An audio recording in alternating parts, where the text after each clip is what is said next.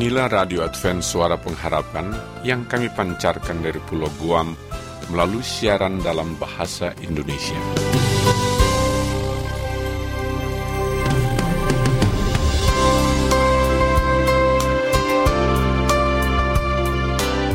Salam sejahtera kami ucapkan kepada pendengar setia kami di mana pun Anda berada.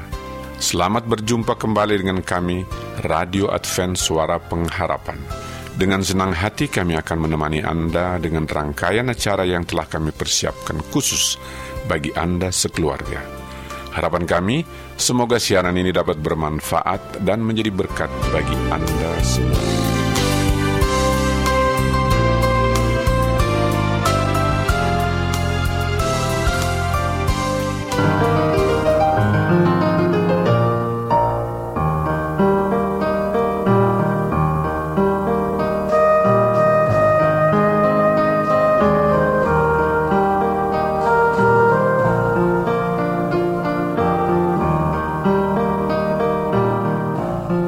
Kasih untuk Anda pendengar Radio Advent Suara Pengharapan yang sampai saat ini masih terus mengikuti acara kami. Dan pada saat ini kita akan memasuki satu segmen yang sangat menarik yang akan membahas tentang berbagai hal seputar wanita dalam serba-serbi wanita. Namun sebelumnya kita akan mengikuti satu persembahan menarik. Mudah-mudahan lagu ini bisa menjadi berkat bagi kita semua. Dari studio kami ucapkan selamat mendengarkan.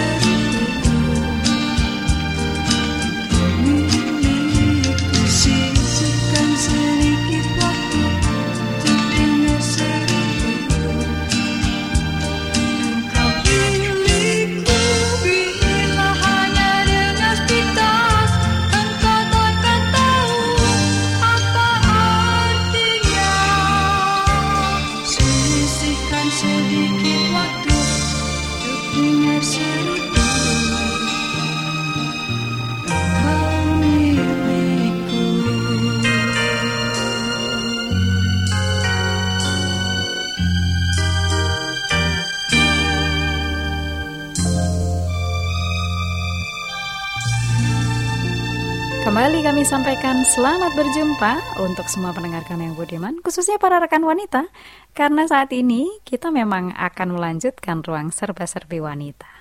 Dan saya sangat berharap ya rekan-rekan wanita eh, masih mengingat pertemuan kita yang sebelumnya, kita lagi bicara-bicara seputar dapur nih yaitu tentang alat masaknya, yaitu alat masak anti lengket. Nah, sebelum dilanjutkan mungkin saya sampaikan sedikit saja ulasan untuk mengingatkan kita kembali dan mungkin bagi rekan wanita yang sekarang baru saja bergabung bisa mendapatkan uh, gambaran informasinya ya. Jadi rupanya rekan wanita alat masak yang anti lengket ya itu biasanya dilapisi oleh teflon atau oleh nama-nama lain yang serupa. Jadi itu teflon itu kan brand ya, itu adalah uh, merek. Nah, yang kita perlu perhatikan bahwa lapisan ini bisa mengeluarkan racun yang disebut dengan perfluorooctanoic acid yang disingkat dengan PFOA. Jadi eh, ini adalah istilah yang akan kita gunakan terus sepanjang um, bahasan kita kali ini yaitu PFOA. Jadi racun yang namanya PFOA ini akan dilepaskan oleh alat-alat masak yang anti lengket bila mereka digunakan untuk memasak di atas 260 derajat Celcius. Dan kemudian sudah diketahui bahwa suhu 260 derajat Celcius itu e, gampang sekali dicapai ya oleh kompor-kompor kita. Bahkan 2 sampai 3 menit saja taruh alat itu di sana itu sudah mencapai 300 derajat Celcius sehingga sudah melebihi dari 260 derajat Celcius sehingga sangat mungkin bahwa pada saat kita memasak kita terpapar oleh PFOA ini ya yang dikenal sebagai uh, sebuah bahan kimia beracun yang mengakibatkan ini sudah confirm, sudah bisa dipastikan bahwa pada binatang percobaan mengakibatkan gangguan kesehatan yang sangat serius dan fatal, yaitu pembesaran hati, kemudian kerusakan otak, eh, pertahanan tubuh yang sangat menurun, dan bahkan juga kanker. Nah, memang pada manusia belum ditemukan secara khusus, jadi belum bisa dikonfirmasi apakah hal yang sama pada binatang percobaan itu juga dialami oleh manusia. Tapi saya perlu sampaikan juga di sini kepada semua eh, rekan wanita bahwa sudah ada dua uh, penelitian ya atau studi sudah dilakukan dua studi yang menunjukkan ada hubungan antara paparan PFOA ini kepada manusia. Yang pertama, ini studinya dilakukan oleh European Food Safety Authority. Jadi, ini mereka mendapatkan hasil bahwa wanita hamil yang terpapar oleh PFOA ini akan lebih banyak melahirkan bayi-bayi yang kurang berat badannya ya. Jadi ada kan ya berat badan lahir rendah. Nah, itu kalau di dalam bahasa Indonesia itu suka disingkat BBLR. Nah, itu biasanya ditemukan pada ibu-ibu yang pada saat hamil terekspos ya, terpapar kepada PFOA, terpajan kepada PFOA yaitu racun yang dikeluarkan dari alat masak anti lengket ini. Oke, itu yang pertama. Kemudian ada juga studi yang dilakukan oleh UCLA School of Public Health. Jadi ini memang penelitian uh, studi-studi ini dilakukan di Eropa dan Amerika. Nah, studi ini menemukan bahwa pada wanita yang kadar PFOA-nya dalam darah tinggi atau ada kadar kimia dalam darahnya juga tinggi, itu akan sulit untuk mengalami kehamilan. Ya. Jadi di sini ada dua studi yang sudah betul-betul ditemukan hubungan antara terpajan atau terpapar oleh PFOA ini dengan gangguan kesehatan dan di sini yang lebih nampak adalah gangguan pada bayi dengan berat badan lahir rendah bila ibunya pada saat hamil terpapan PFOA atau pada wanita yang kandungan PFOA dalam darahnya tinggi sulit untuk menjadi uh, hamil ya, sulit jadi hamil. Nah, jadi inilah beberapa hal yang kemudian mendorong uh, untuk Environmental Protection Agency yaitu EPA yang biasa kita kenal dengan EPA US EPA ini betul-betul menganjurkan bahkan mendesak bahwa untuk menyediakan makanan ini harus dicari, harus digunakan cara yang lebih aman daripada penggunaan teflon atau penggunaan alat-alat anti lengket. Oleh sebab itu ya, ini data di Amerika saja nih para rekan wanita, 98% orang Amerika itu dalam darahnya mengandung PFOA. Jadi eh, sudah terpapar ya, bahkan sudah ada dalam darah. Lalu untuk bayi baru lahir ya, jadi bayi bayi baru lahir itu 100% mereka ada kandungan PFOA-nya dalam darah. Wah, ini bukan berita yang uh, menyenangkan ini ya. Ini bahkan akan membuat kita untuk waspada. Setelah PFOA ini bisa diatasi, tetapi betul-betul membutuhkan waktu bertahun-tahun. Oleh sebab itu, sekali lagi Environmental Working Group yang dan juga Environmental Protection Agency betul-betul mendorong supaya carilah cara yang lebih aman untuk uh, menyiapkan atau memasak makanan ya. Nah, baiklah pada akhir dari pertemuan kita saya akan sampaikan ada lima tips nih. Ada lima tips kalau kita masih menggunakan uh, peralatan masak yang anti lengket. Yang pertama, kalau mau pakai yang anti lengket, pilih yang bahannya stainless steel, ya. Jadi uh, daripada pakai yang bahannya teflon pakai yang stainless steel kadang-kadang kita memang perlu kasih sedikit ini ya sedikit air atau sedikit minyak saja atau sedikit jus untuk hal itu. Nah tips yang kedua eh, paling baik itu pakai yang bahannya dari besi ya. Kalau bahan yang dari besi itu kan dipakai berulang-ulang dia jadi nggak lengket tuh. Atau kalau mau langsung pakai pertama nggak lengket pakai yang uh, dilapisi sama enamel. Nah, itu ibu perekan wanita, ibu-ibu sudah mulai cari-cari nih ya yang bagaimana nih caranya. Biasanya kalau yang saya ketahui yang dijual dan mudah kita temukan itu yang biasanya dilapisi oleh bahan dicat dengan warna putih ya. Nah, itu tips yang kedua. Yang ketiga, kalau memang masih suka pakai teflon supaya tidak terpapar dengan PFOA ini, jangan pernah taruh teflon di atas kompor dalam keadaan kering ya karena itu kan akan sangat memudahkan dia jadi panas mencapai 260 lebih dari 260 derajat. Jadi sebaiknya mungkin taruh peralatan teflon kita sudah ada air di dalamnya. Nah, seperti itu.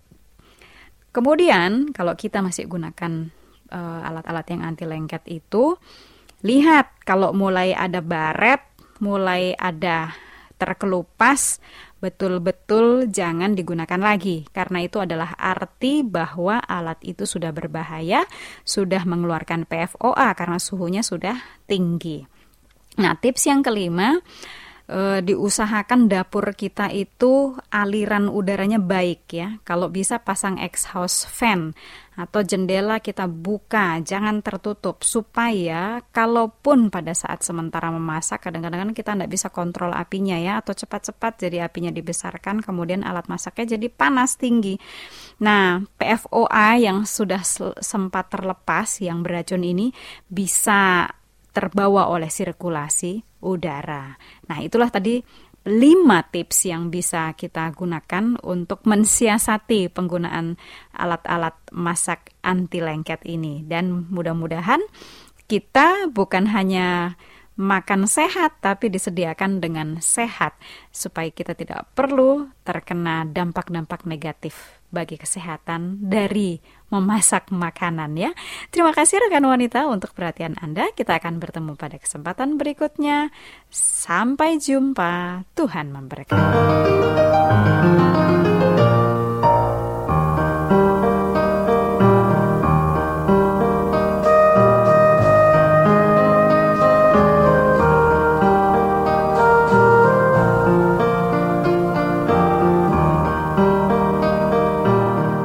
Saudara pendengar demikianlah acara serba-serbi wanita yang telah kami hadirkan ke ruang dengar Anda.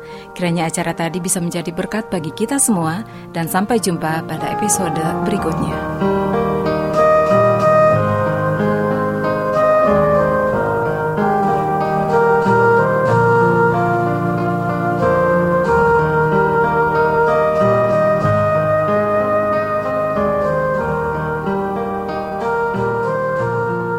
Selanjutnya, marilah kita mengikuti mimbar suara pengharapan.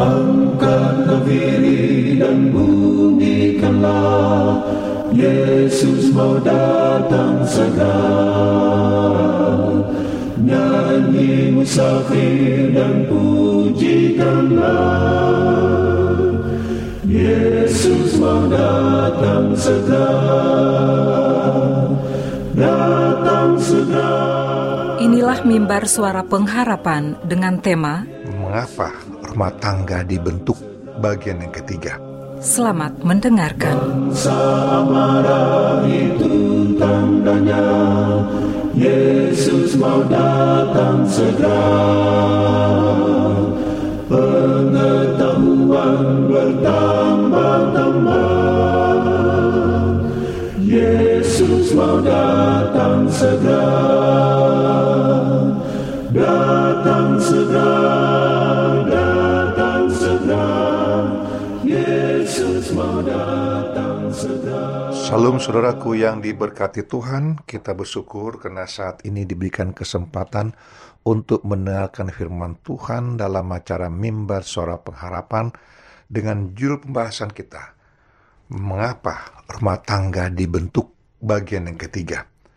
Dasar ayat kita adalah dari Alkitab, buku Kejadian pasal 2 ayat 18 sampai 24. Saya sangat senang membahas masalah sepadan ini. Yang lalu kita sudah bahas bagaimana karakter daripada Aldi, ya, bagaimana latar belakang keluarganya. Nah, sekarang dia mendapatkan seorang wanita, pacarnya untuk siap untuk disunting menjadi calon istrinya dan menjadi ibu rumah tangganya nanti, ya, mendampingi dia. Kita katakanlah namanya Tina. Mohon maaf bagi jika ada kebetulan nama yang sama, ya. Ini suatu ilustrasi.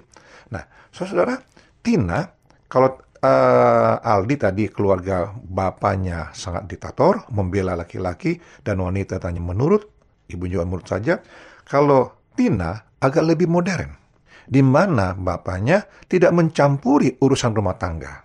Dia hanya tahu bertugas cari uang, cari duit untuk kebutuhan rumah tangga dan pendidikan anak semua. Ya, jadi eh, papanya Tina menempatkan dirinya bukanlah sebagai seorang yang rumah tangga, diserahkan kepada uh, istrinya. Nah, mamanya Tina adalah seorang yang boleh katakan bukan seorang manut-manut saja. Dia mau melakukan itu semua hanya jika menurut sesuai dengan uh, kebahagiaan anak-anak dan rumah tangganya. Jadi berbeda dengan tadi orang tua daripada Aldi. Dan ini sangat membekas dalam pertumbuhan kehidupan dari masing-masing pihak. Nah, tetapi ada satu juga kelebihan daripada Tina, dia seorang yang sangat suka belajar. Ya, dia suka belajar. Walaupun dia sangat tidak suka didikte. Ya, tidak suka didikte karena dia melihat dari papanya, papanya tidak pernah mendikte mamanya. Artinya dikasih kesempatan untuk bagaimana bekerja dengan baik, mengurus rumah tangga dengan baik. Ada saat-saat untuk diskusi. Jadi, tetapi jangan lupa saudara, kalau demikian, artinya mamanya Tina bukanlah seorang yang sangat penurut. Ada juga sesuatu hal yang dia memang kadang-kadang memberikan suatu bantahan atau tanggapan walaupun bukan melawan ya bukan melawan nah jadi mereka saat mereka bertemu karakter ini belumlah terbentuk kelihatan seluruhnya ya. Belum kelihatan seluruhnya. Nah tetapi saudaraku sebelum saat menikah itu terjadi pernikahan terjadi tentu ada pergaulan ya pergaulan. Ada pertemanan dulu mencari kenal satu sama lain. Bagaimana mereka mengenal karakter masing-masing dan tentunya akan mengenal juga latar belakang budaya dan keluarga. Selama beberapa bulan mereka bergaul lebih serius, mereka mencoba mencari bagaimana penyuluhan-penyuluhan profesional ataupun cari bagaimana untuk rumah tangga itu berbahagia dibentuk. Nah, jangan lupa saudaraku, rumah tangga dibentuk adalah perintah Tuhan supaya ada kehidupan, kelanjutan kehidupan dan kebahagiaan manusia itu sendiri. Jadi kalau rumah tangga dibentuk adalah untuk kebahagiaan dari manusia itu sendiri. Ya, bukan hanya untuk pribadi aja. Nah, lalu saudaraku, jangan lupa, di dalam pergaulan mereka itu Argentina, mereka sering merasakan ada satu ketidakcocokan.